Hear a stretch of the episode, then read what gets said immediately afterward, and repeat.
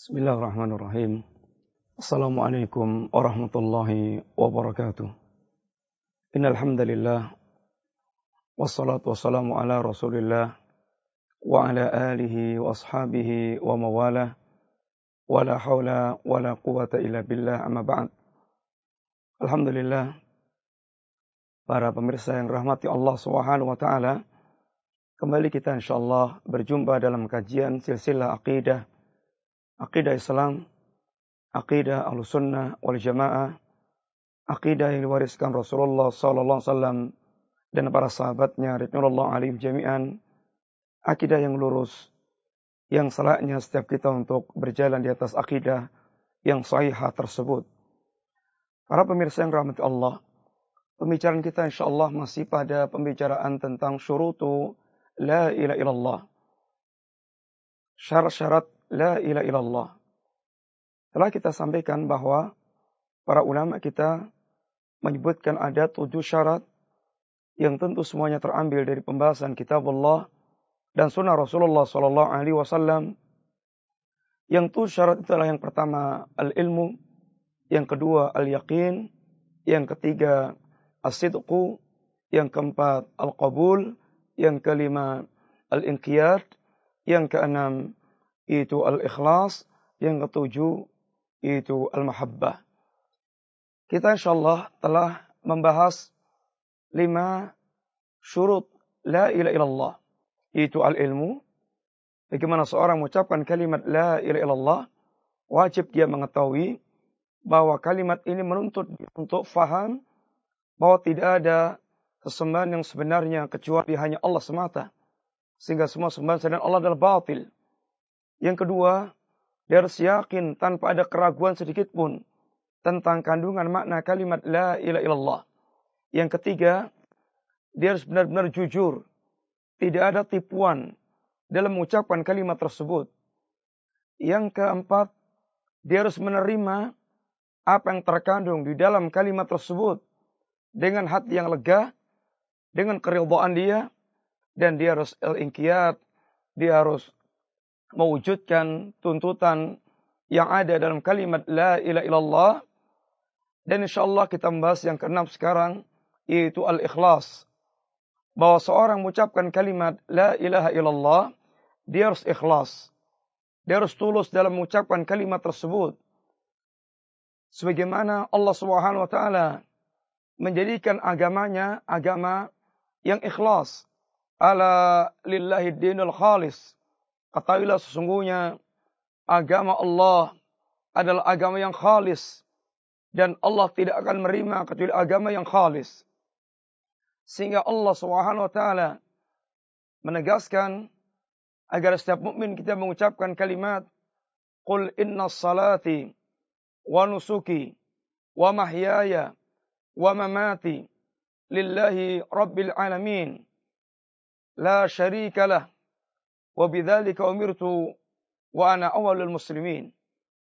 Katakanlah sesungguhnya salatku dan ibadah korbanku dan seluruh kehidupanku dan akhir kehidupanku ini kematianku lillahi rabbil alamin hanya dia persembahkan semata-mata untuk Allah Subhanahu wa taala alamin la syarikalah yang tidak ada sekutu bagi Allah Subhanahu wa taala. Lillahi rabbil alamin la syarikalah.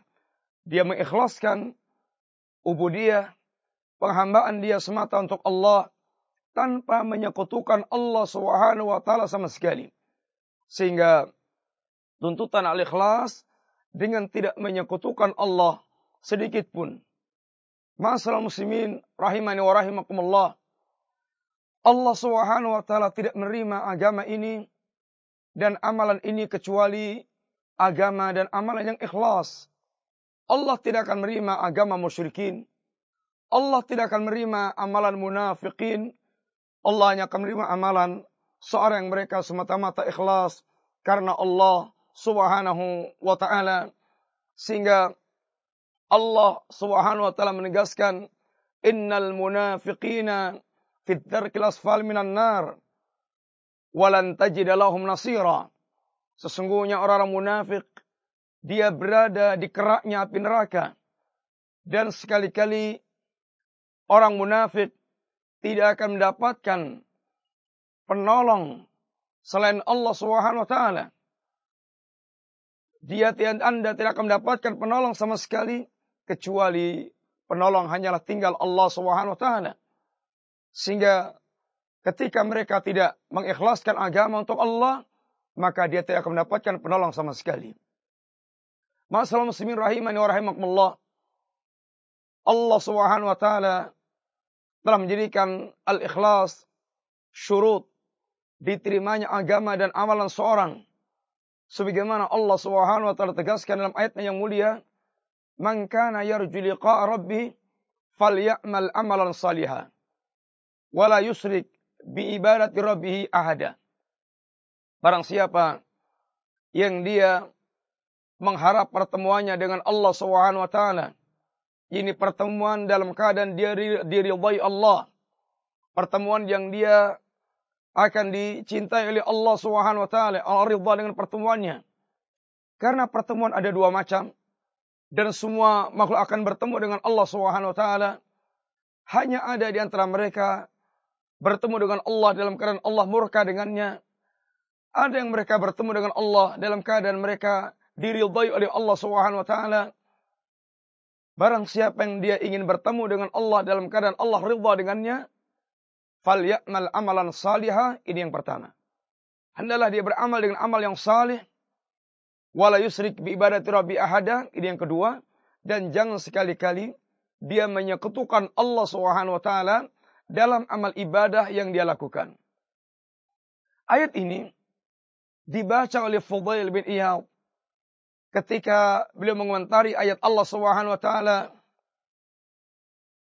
Huwallazi khalaqal mauta wal hayata liyabluwakum ayyukum ahsanu amala. Dialah Allah yang telah menciptakan kematian dan kehidupan liyabluwakum dalam rangka menguji kalian.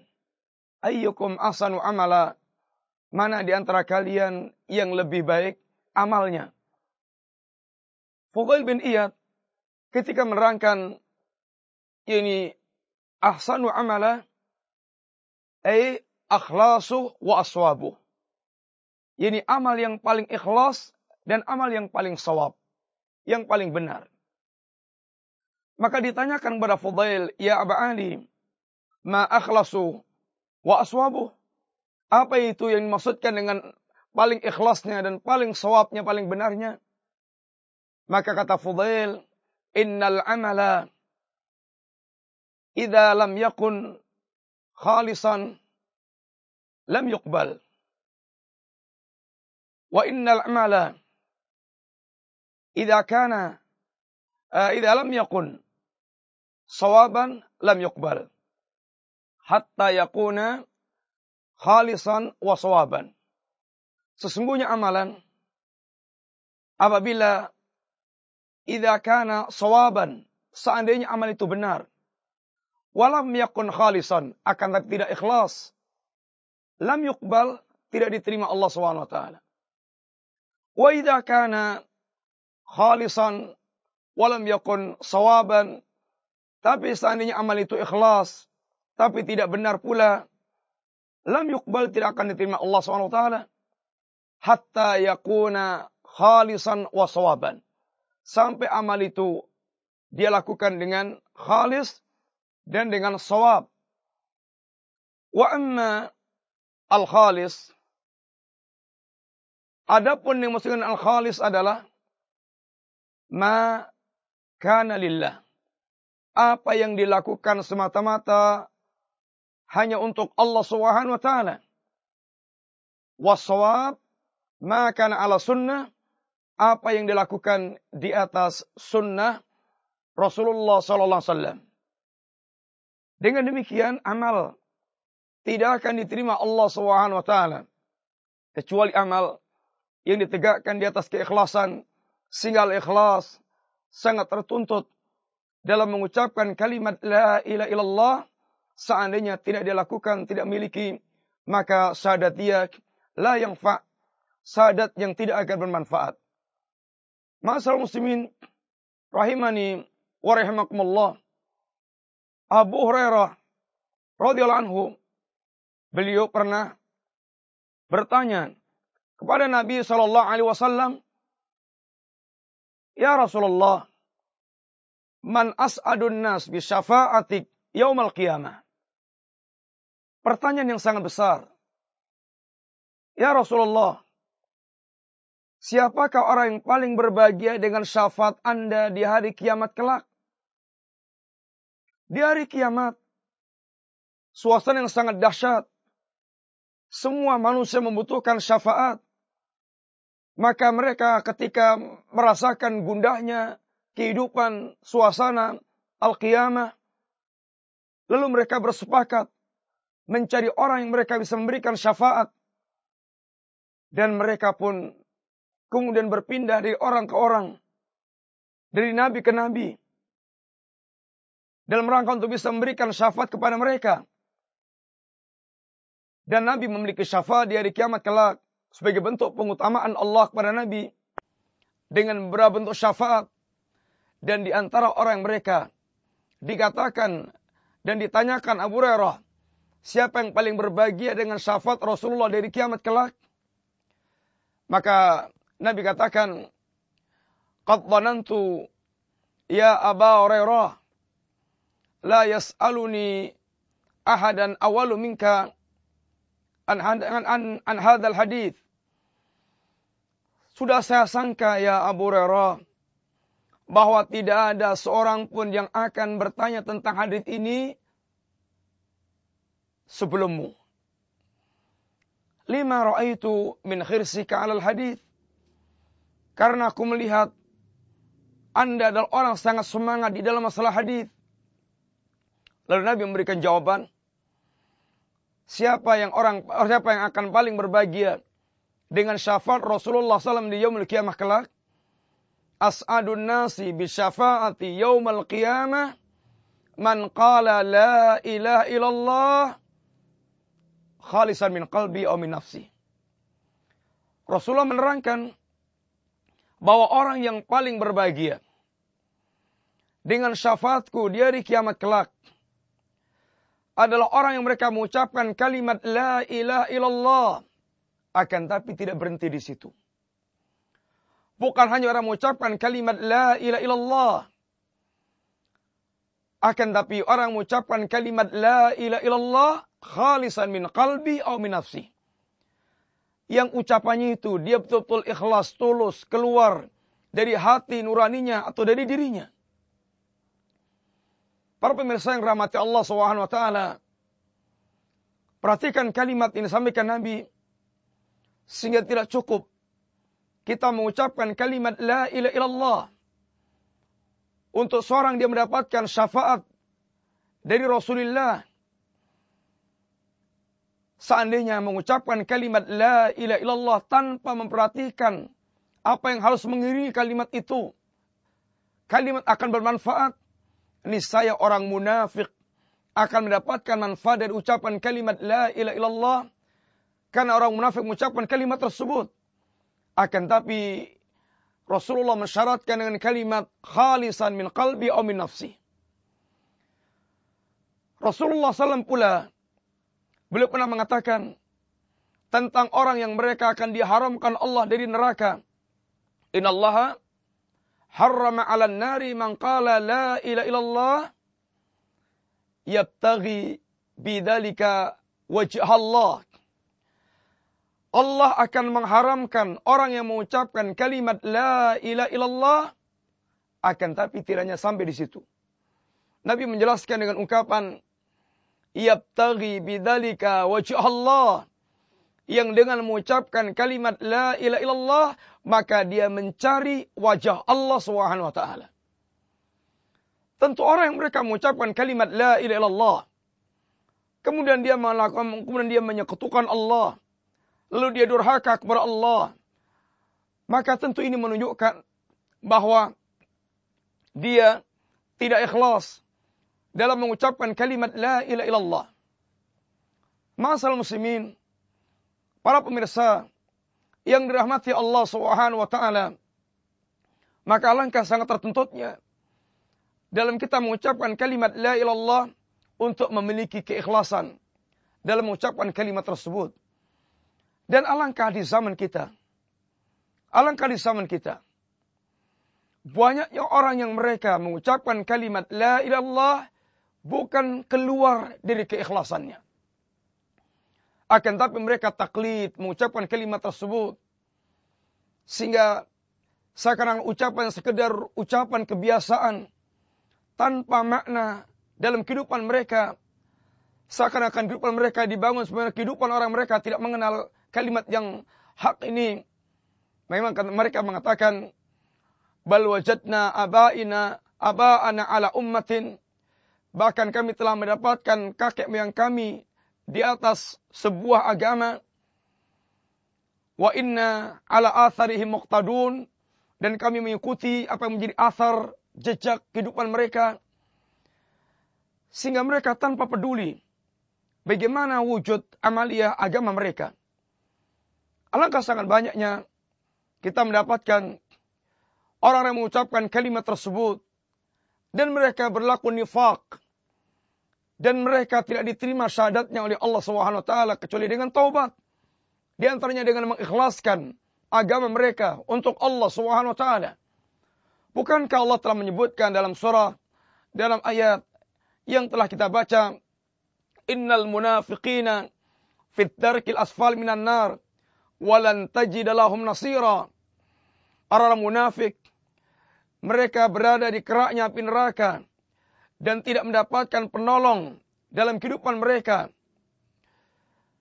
Kemudian Allah katakan, illal ladina tabu wa aslahu wa tasamu billahi wa akhlasu dinahum lillah faulaika ma'al mu'minin. Kecuali orang-orang yang mereka bertaubat, kemudian melakukan islah, memperbaiki diri, wa'tasamu billah dan dia berpegang teguh dengan tali agama Allah wa akhlasu dinahum lillah dan mengikhlaskan agama mereka untuk Allah Subhanahu wa taala. Faulaika ma'al mu'minin orang seperti ini baru akan bersama dengan kaum mukminin orang yang syahadatnya akan diterima oleh Allah Subhanahu wa taala. Dan alangkah banyaknya orang yang mereka mengucapkan kalimat tersebut sekedar ucapan kemudian tidak memperdulikan tentang apa yang mereka lakukan. Yang bahkan mereka terjerumus dalam perbuatan asyirku billah, kesirikan kepada Allah SWT. Baik dalam untuk syirkun akbar atau syirkun asghar. Sedangkan Allah SWT, sedangkan Nabi mengatakan dalam hadis kursi meriwayatkan dari Allah SWT yang Allah berfirman, Ana akhna syuraka ani syirki. Aku dat yang paling tidak membutuhkan syirikat yang aku disatukan dengannya man amila amalan asraka fihi ma'i ghairi taraktuhu wa syirkah. Barang siapa yang dia beramal dan kemudian dia menyekutukan aku dengan amalan tersebut dengan selainku, maka akan aku tinggalkan dia bersama dengan sekutu yang mereka menyekutukan aku dengannya. Para pemirsa yang rahmati Allah SWT, maka sungguh keikhlasan kita dalam mewujudkan kalimat ini sangat tertuntut. Karena merupakan kunci selamatnya kita dia yaumul kiamah kunci kita mendapatkan syafaat Nabi Sallam. Dan akan diterimanya syarat kita ketika kita tidak menyekutukan Allah SWT yang asyirku merupakan yang merupakan lawan daripada ikhlas dan alangkah di zaman kita orang mengucapkan kalimat ini mereka terjatuh dalam kesyirikan baik syirkun akbar mereka menyembelih yang dia tujukan untuk selain Allah SWT sedangkan Nabi kita mengatakan Allah man dabaha li ghairillah. Laknat Allah bagi orang mereka menyembelih yang dia peruntukkan untuk selain Allah. Dahala rajulun dakhala nara rajulun fi dubabin. Ada orang masuk neraka gara-gara sekor lalat. Ini dia bertakarub pada Allah. Bertakarub pada selain Allah. Walaupun hanya dengan seekor lalat. Dan berbagai macam syirkun akbar yang mereka lakukan. Yang ini menunjukkan mereka tidak faham dengan tuntutan ikhlas dalam mengucapkan kalimat la ilaha illallah. Mudah-mudahan Allah Subhanahu wa taala mengkaruniakan al-ikhlas dalam mengucapkan dalam ucapan kita dari kalimat la ilaha illallah sehingga kalimat yang bermanfaat di dunia dan di akhirat. Wassallallahu ala nabiyyina Muhammadin wa ala alihi wa sahbihi wasallam. Assalamualaikum warahmatullahi wabarakatuh.